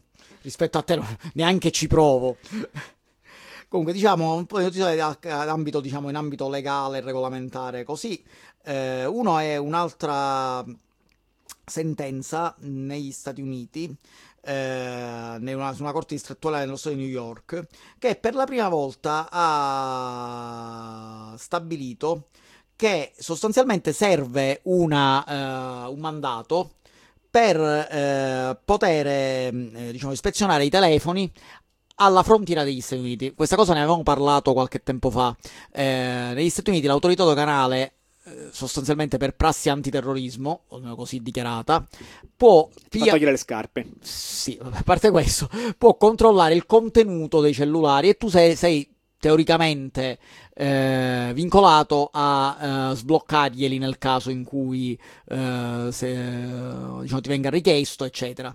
Ora, praticamente per la prima volta, eh, questa cosa ha generato un sacco di proteste, invasione di privacy, eccetera. Prima volta è stato stabilito che effettivamente, salvo casi particolari che devono essere giustificati, è necessario un mandato. Il salvo è sempre molto importante perché poi, essendo vago, no, dice se mancano dei motivi per fare diversamente. Dice, "Oh, ok, adesso però è, come dire, chiaramente è così vago che non si sa mai. Però è comunque interessante il fatto che eh, rispetto al dire no, fanno come gli pare, al dire beh, devono giustificare se hanno deciso di farlo senza un mandato. È sicuramente un, uh, un passaggio anche sorprendente, no? se, Sì, se sì. vuoi. Sì, sorprendente questa notizia viene riportata dall'FF, Electronic Frontier- Front- Frontier Foundation, eh, che è molto entusiasta, parla di, di- parla di sentenza storica, eccetera, perché ovviamente era una cosa... Quasi a volte hanno anche degli umori neutri comunque. Sì, no, no, Io penso che il loro concetto del loro redattore, di, no, di chi cura la parte editoriale, è avere sempre opinioni, eh, opinioni forti ed umori forti. Sì, sì, loro, se non, se non è la catastrofe è il paradiso, cioè non c'è, un- non c'è una via media. Comunque la notizia, appunto, diciamo, era molto breve. Una successiva notizia, anche lei abbastanza breve, ma già giusto per eh, diciamo, informarci su questi argomenti, riguarda eh, un'inchiesta che è stata fatta sull'uso da parte della eh, DEA americana. La DEA sarebbe il Dipartimento, eh, Dipartimento della lotta eh, contro il traffico di stupefacenti, praticamente. Sì, lo so che DEA sembra l'altra DEA, eh, Ah, il Dipartimento dell'Energia, e purtroppo gli Stati Uniti hanno molta poca fantasia sulle... A tutte idea si chiamano. No, perché cambio se ci sono H, se non ci sono H. Se... Comunque, no, infatti, la DEA è la Drug Enforcement. Ma questa è la Drag Enforcement. Perché nei film si vede di più quella. mica Perché c'è anche il. Dipartimento so dell'Energia, cioè che ricorda. Ho capito. Comunque, il, comunque la DEA, la Drug Enforcement, è eh, sostanzialmente. Diciamo, è stato scoperto, è stata fatta un'inchiesta, è stato scoperto che la DEA utilizza un software, ha cominciato a utilizzare un software che si chiama Paragon Graphite, che fa, indovinate un po', le stesse cose che, fa- che faceva il vecchio Pegasus, che purtroppo, eh, Pegasus, il software dell'NSO famosa, la ditta israeliana, eh, che purtroppo, essendo stato bandito dagli Stati Uniti eh, da un anno e mezzo, ha lasciato tante persone inconsolabili che stanno Eh sì, cercando un vuoto dietro di sé. quindi diciamo, questo è giusto per segnalarvi che eh, non è che basta ehm, diciamo, proibire l'attività di un'azienda e di alcuni software per bloccare certe tradizioni da parte di mm, enti di controllo, perché eh, il... eh, cioè, morto un software se ne trova subito un altro, infatti questi eh, l'hanno trovato eh, e lo stanno usando. Anche in questo caso c'è da dire che non lo dovrebbero utilizzare. L'inchiesta proprio su questo, perché loro non, non dovrebbero utilizzare questo tipo di software se non è presente un mandato, eccetera, eccetera, eccetera. E invece lo fanno. Sempre per restare nell'argomento legalistico, c'è, eh, ma qua già andiamo più, più sul filosofico. È venuta fuori una, eh, f- ris- un tentativo di risposta alla famosa domanda che tutti sicuramente si pongono, almeno nel- nel- tra, tra gli editori, dentro i copyright, eccetera, se i pirati, pirati sono cla- classificabili come terroristi.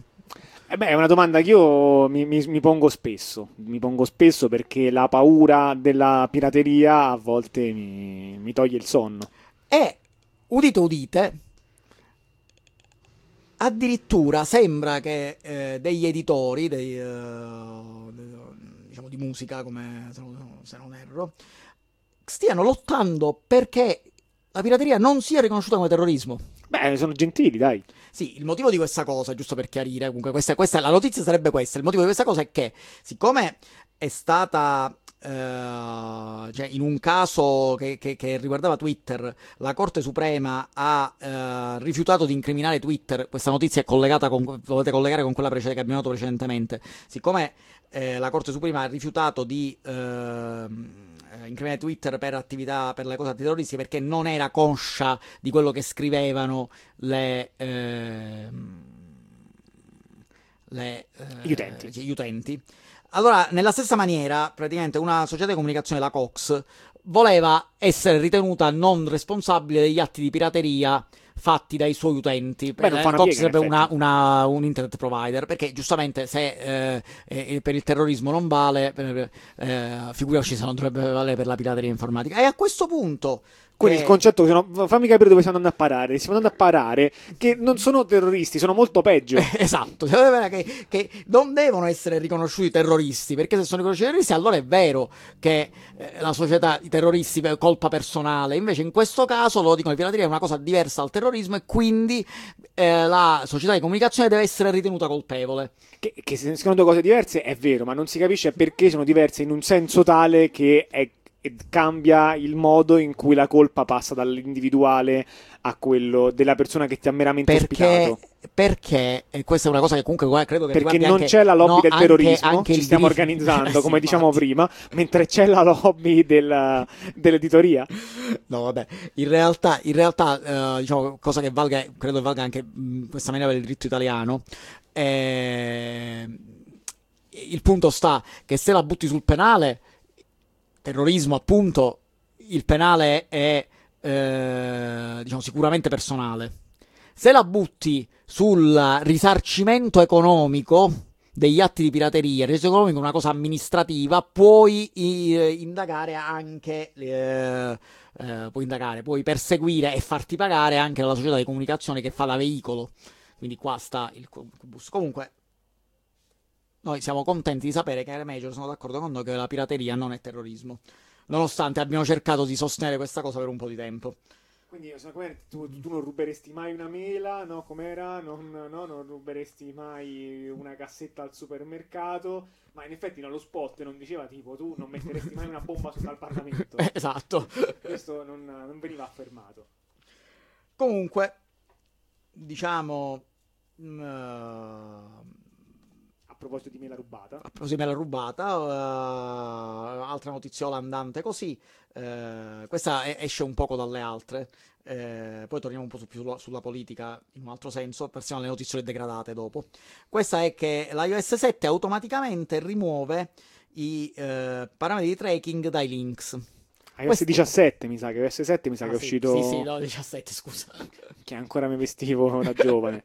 sì, 17. Eh, praticamente, eh, come sapete, la Apple sta eh, facendo un tira, un tira e rincor- un tira molla rincorri eh, con eh, gli sviluppatori di app e chi lavora sulla base della pubblicità per garantire questa ipotetica, eh, diciamo, questa ipotetica salvaguardia della privacy dei suoi utenti massima. Sì. E praticamente si erano accorti che eh, la protezione dai link. eh, che, che non c'era la protezione dai link, cioè tu si sono concentrati in, in tutte le in, in- tutte le varie eh, modifiche che hanno fatto iOS nel corso del, um, del tempo. Si sono concentrati essenzialmente su robe tipo i cookies, cioè il tracciamento fatto tramite cookie. E non avevano sostanzialmente trattato il tracciamento cui, fatto tramite parametri passati per link. Cioè, come funziona questa forma di tracciamento? Funziona così: voi immaginate andare su un sito di informazione, leggete un articolo che vi sembra per vari motivi interessanti, e allora voi copiate l'indirizzo e lo passate a un amico vostro, ok? Cosa per fare anche no? magari in automatico le funzioni condividi, ma comunque il concetto è lo stesso.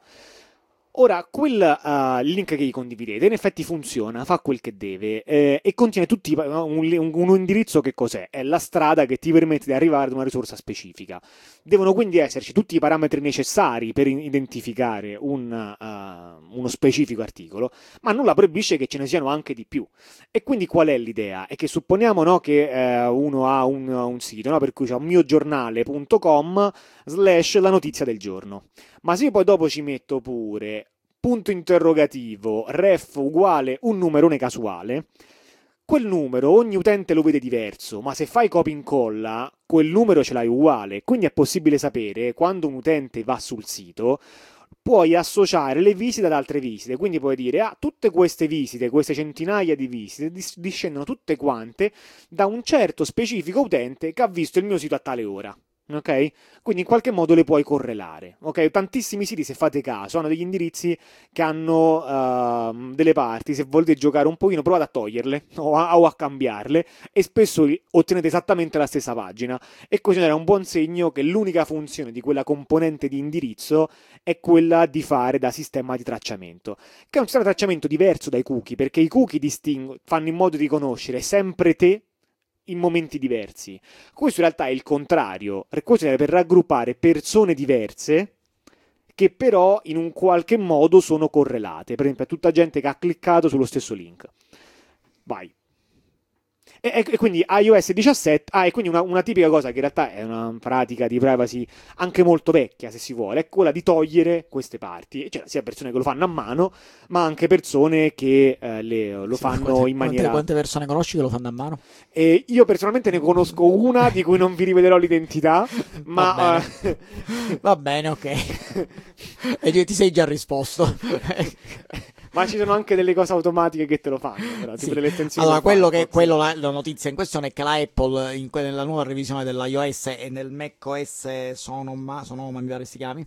Eh... Ma tu non lo fai, eh? Cosa? Tu non lo fai qualche volta mi è capitato a mano, ah, ma, ma, raramente. Ah, ma solo quando devo copincollare gli indirizzi e vengono troppo lunghi, solo questo. Vero. quando, per uso personale non lo faccio, per uso personale basta, mi piace tracciare. No, comunque hanno introdotto il, la rimozione automatica di questo sistema, di questi tracciamenti tramite link. Quindi un altro passo avanti nella scacchiera del, in questo gioco delle parti che stanno facendo la Apple e, i, eh, e chi lavora nell'ambito della pubblicità. Sì, sì. Eh... Torniamo un secondo alla parte politica, perché per ora diciamo, lasciamo perdere le notizie che, che volevano mantenere un'aura di serietà e passiamo alle notizie che l'aura di serietà non la vogliono mantenere più e andiamo uh, completamente. Torniamo negli Stati Uniti. Eh, per la previsione al congresso eh, perché praticamente c'è questa brevissima notiziola. Questa è vecchia, bisogna dire. Sì, sì, questa è vecchia. E, e risale, risale al. Eh, ai tempi dell'audizione al congresso di TikTok, su cui in realtà volevamo anche fare una puntata, e poi ci è sembrato che non ci fosse niente interess- di particolarmente interessante da dire, che forse quindi non valeva la pena farci una puntata. Ma perché c'era sfuggita questa? Sì, perché c'era sfuggita questa cosa che comunque è stata ricicciata come notiziola. Sì, perché esatto. praticamente il, eh, durante il congresso si sono sentite, ovviamente questo succede ogni volta che eh, in un ambito squisitamente politico si parla di cose tecniche e cominciano a, a, a volare le, le, le, cose più assurde, perché i politici ovviamente non sono competenti all'argomento, si, si trovano davanti a tecnici che danno delle risposte che magari per loro sono sensate ma dall'altra parte non vengono recepite. E diciamo, quindi diciamo, è stata anche abbastanza ridicola tutta l'audizione eh, come è successo anche in altri casi, ma la cosa più divertente che noi vogliamo sottolineare è il fatto che i politici, che, che per la prima volta è stato, è stato diciamo, scoperto con orrore, che basta che un bambino sotto i 18 anni, un bambino, un minorenne sotto i 18 anni, mette la spunta in ho 18 anni su un sito internet e magicamente può entrare. Eh beh, certo. Eh, è, certo fai, che, no? è certo che là sono tutti alle nuvole. Eh, c'è stato pure un senatore, credo, sì, che ha detto se siamo andati sulla Luna sarà possibile fare questa cosa. Ho capito. Quindi che, dico la tipica Che, che non vorrei dire, ma cosa, secondo me è sopravvalutato quanto è difficile andare sulla Luna. Cioè, non che io abbia alcuna competenza in materia, ma secondo me eh, no, questa cosa tipo, ah, siamo andati sulla Luna con un Commodore e non sappiamo, adesso abbiamo bisogno di un sacco, no, di uno smartphone per fare semplicemente delle foto in altissima qualità. Eh sì, perché è più facile evidentemente andare sulla Luna che, che, che fare streaming video. Comunque, il... Comunque, sostanzialmente è venuto fuori una cosa che leggendo tra le righe è questa, che è il, uh, il COPPA, come si chiama? Si chiama così, il Children Online Privacy Protection Act che c'è negli Stati Uniti. Sì che sostanzialmente riduce a pochissime le attività online che è possibile che vengano fatte da, ragazzi, da bambini sotto i 13 anni.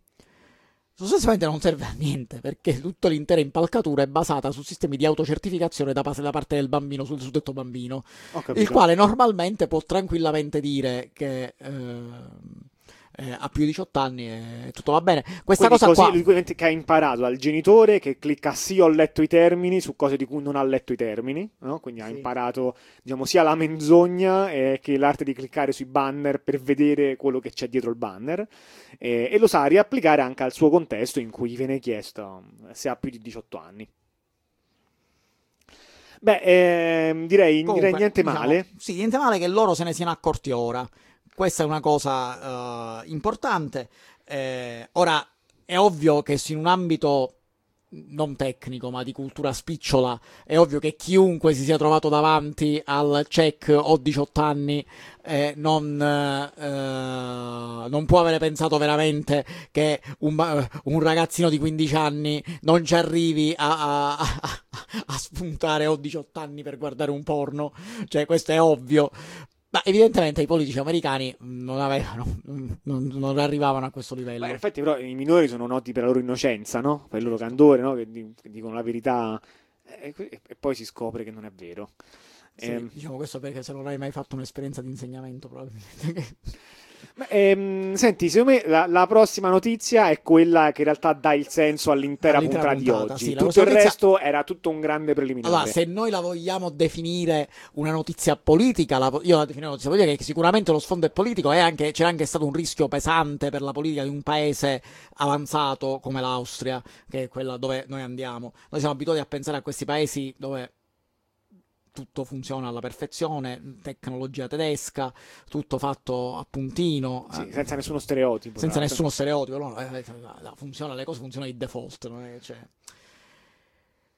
Come sapete, forse, perché l'avete visto, perché in realtà questa notizia è bastata, è ba- in realtà è passata abbastanza sui giornali, quindi magari lo sapete. Ci sono state le elezioni del eh, Partito Socialdemocratico austriaco, che sarebbe il partito di centrosinistra austriaco che è riuscito a uh, eleggere il segretario con una tecnica sopraffina che neanche il PD delle migliori, eh, sue migliori performance è riuscito a fare perché praticamente loro hanno eletto un segretario, hanno contato i voti, hanno eletto un segretario, hanno fatto partire il, il disastro perché non era quelli che si aspettavano, eh, eccetera, eccetera, e... E poi da un po' sono ripensato hanno fatto aspettate, aspettate, mi sa che abbiamo sbagliato a contare. Sì, abbiamo sbagliato a contare. In realtà c'è da dire, non è che avevano sbagliato loro. Eh, non, non incolpiamo le persone che se no pare che l'hanno fatto apposta. No, no, questo non sembra essere il caso. No, semplicemente hanno usato. Anzi, hanno cercato anche di usare un metodo stabile che mm, stabile è co- noto per funzionare. Stabile e consolidato. Stabile perché, consolidato. perché i file, cioè i dati erano stati contati su Excel, piattaforma stabile, stabile nota. nota di larghissimo uso e soprattutto essendo accessibile anche alle persone di scarsa conoscenza informatica è sicuramente resiliente contro i possibili errori e contro la tecnocrazia contro la tecnocrazia generale. su questo non ci piove peccato che in... Ma non solo, il sistema era anche un sistema che ha avuto direi molta peer review, nel senso che in tutte quante le precedenti eh, elezioni era già stato usato dando i risultati corretti. Ok, quindi è stato veramente una sorpresa scoprire che in questo caso invece i risultati eh, non erano eh, quelli corretti.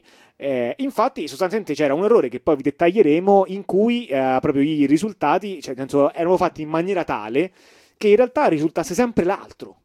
Cioè, nel senso, se c'erano due candidati, come met- uno, io penso tipo che ne so, magari c'erano che ne so, i voti di un certo collegio, magari non erano stati contati, no? Tipo la somma non includeva tutto. In, in realtà tra i vari errori c'erano tipo robe di perché in realtà si sono accorti di tutto il disastro, semplicemente perché c'erano dei voti non contati. Perché se non fosse stato per questo non se ne sarebbero accorti. Ah, vedi. Ehm, Se ne è accorto un giornalista, eh, mica loro. Ah, non ce ne sono, non ne sono stati tipo quelli che hanno No, reclamato no, i quando mai? ne è accorto un giornalista che aveva visto che non appattavano i numeri.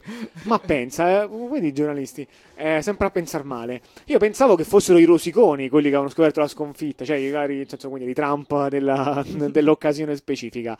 Ehm, la cosa che secondo me è, è veramente la roba fenomenale della notizia che dà un senso a tutto quanto è il fatto che è vero che in tutte le precedenti elezioni aveva funzionato alla perfezione.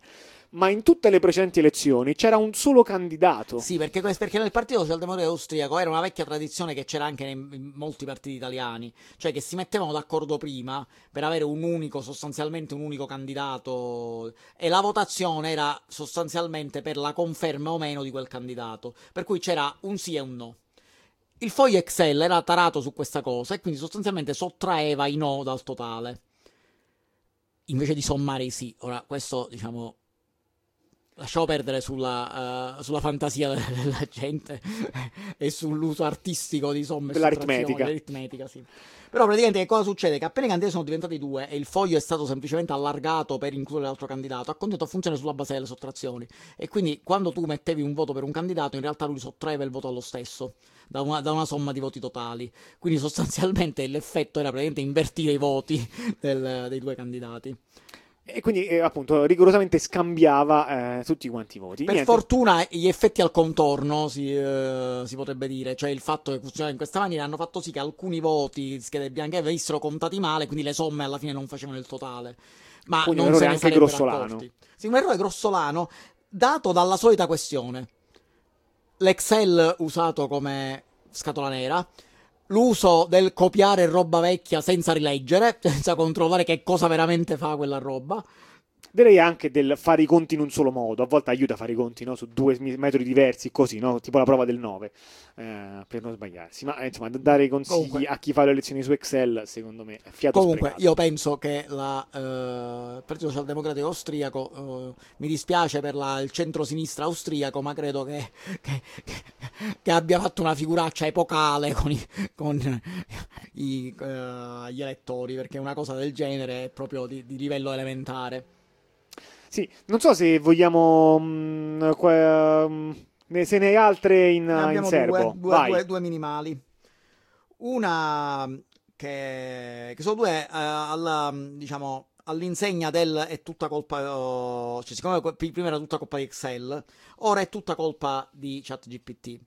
Eh, Secondo scopriremo che ChatGPT funziona a, pic- a pacchi di fogli sì, Excel. non, vi, non, non- non vi, non vi taglieremo con le notizie sugli avvocati e ChatGPT perché quella cosa che abbiamo detto, sì, ma a parte quello, nel frattempo ne sono uscite una quantità inverosimile. Sembra che, sembra che gli avvocati negli Stati Uniti aspettassero altro che una cosa come ChatGPT per non lavorare. Perché ne sono spuntate Cioè, altre, capisco, 4, altre francamente. 4-5 di queste cose di ChatGPT nelle- che, che citava sentenze inesistenti eh, nelle arringhe degli avvocati. Eh, praticamente quest'altro invece è veramente interessante perché sostanzialmente eh, un, eh, un tizio ha chiesto, eh, cioè ha denunciato OpenAI, cioè la società che produce ChatGPT, chiedendo i danni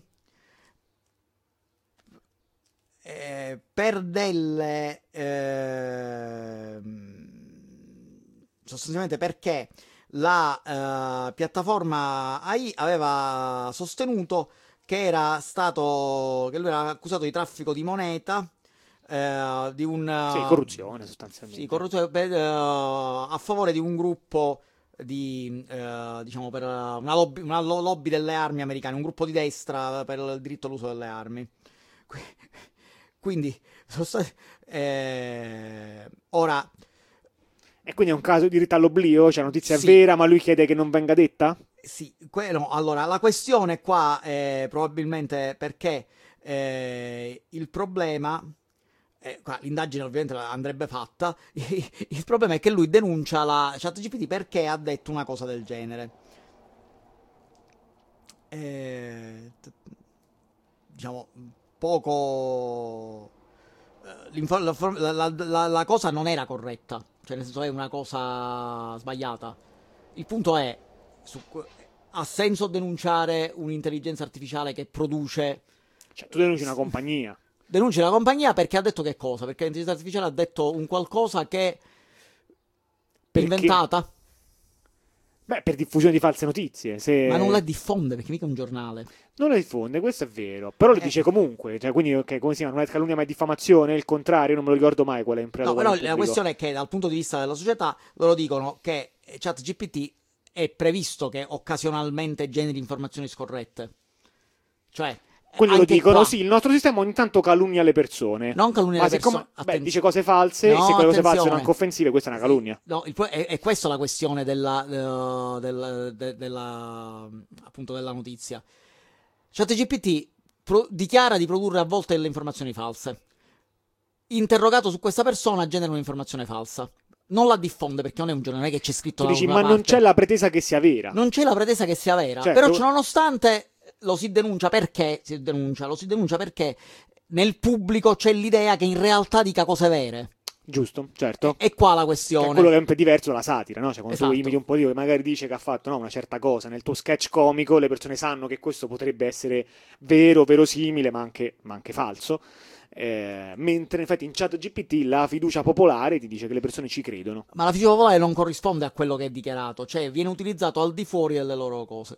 Ora, a meno questo... che la fiducia popolare non sia alimentata dalla stessa compagnia, che mette sia un disclaimer ma alimenta questa credenza. Questo no, potrebbe essere un, Sì, e modo questa- di metterla. Sì, e questa, questa notizia è quello che eh, dimostra qualcosa che potrebbe generarsi ora nel futuro con l'intelligenza artificiale. Siccome l'intelligenza artificiale viene vista sempre di più come una sorta di oracolo, allora si, si ritiene che si, che si possa pure denunciare se dice una cosa che non è vera. In realtà, come abbiamo visto, ChatGPT, nelle tutte le notizie ultime, eh, la quantità di cose false, false nel senso non corrette che dice è tanta. E, eh, di conseguenza, in mezzo a questo, probabilmente ci sono cose di diffamazione. L'ultima notizia, invece, è- riguarda sempre l'intelligenza artificiale E le notizie false. le notizie false. Soltanto che stavolta la notizia falsa non è generata dall'intelligenza artificiale, ma è dedotta dai giornalisti in carne ed ossa sulla base di un'informazione, di eh, diciamo, una notizia sull'intelligenza artificiale. Stiamo parlando di eh, la notizia in sé riguarda eh, che, un, che uh, è questa che come è stato riportato dai giornali un- durante un'esercitazione un drone eh, statunitense controllato dall'intelligenza artificiale in una simulazione avrebbe ucciso il proprio operatore in maniera da svolgere più efficacemente il compito che era stato assegnato. Cioè è uno scenario da film eh, da, da film distopico War Games, post- uh, sì, sì. sì. Cioè nel senso che l'intelligenza artificiale che nota che l'essere umano che la deve controllare è inefficiente e allora lo uccide perché lei da sola è più efficiente dell'essere umano. Ora, in realtà la notizia ovviamente era falsa, cioè era una notizia eh, diciamo, montata d'arte per essere sensazionalistiche. Eh, in realtà non è successo assolutamente niente, si trattava di uno scenario, cioè un esercizio mentale.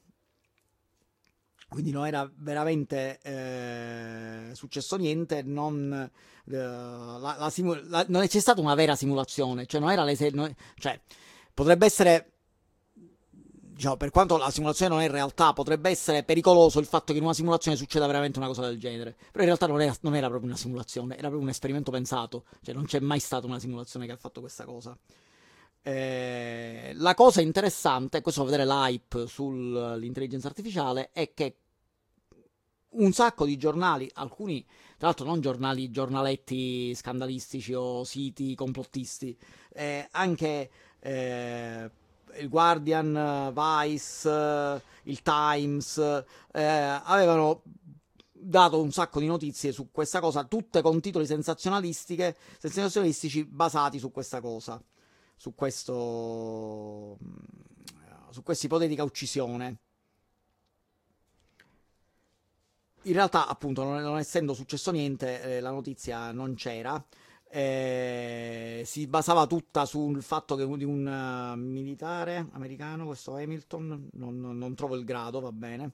Comunque, il, che aveva eh, diciamo, fatto questo esperimento pensato con altri esperti di, eh, di intelligenza artificiale.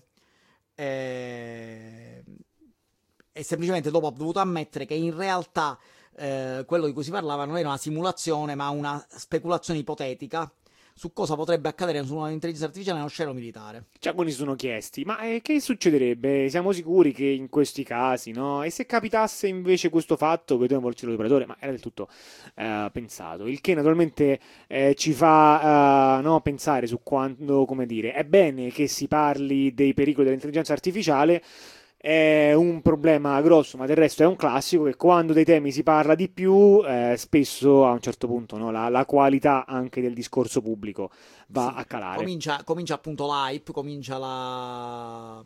Com- si comincia a parlare di robe eh, che, non che, non hanno basi solide, sostanzialmente comincia il complottismo alla fine. E eh, il risultato è che le... non è possibile fare un ragionamento pulito su questi argomenti perché si passa dal catastrofismo al, uh, all'ottimismo cosmico se, senza una, una fase di vera critica. E con questo noi andiamo a chiudere la puntata di oggi delle dita nella presa. Ci potete scrivere alle dita nella presa chiocciolaondarossa.info. Il palinsesto di Onda Rossa termina qui, ma ehm, la compagna automatica vi farà eh, compagnia per questa notte e poi da domani mattina alle ore 8 si riparte con la rassegna stampa e poi via via con il palinsesto solito. Ascoltate Onda Rossa su 87.9 in modulazione di frequenza se siete in provincia di Roma oppure al sito ondarossa.info ehm, da, da dovunque siate connessi alla rete internet e mi raccomando sostenetela nelle sue iniziative e anche eh, economicamente. Un grande abbraccio a chi ha avuto la pazienza di ascoltarci fin qui uno particolare a chi l'ha fatto privato della propria libertà. Ciao ciao!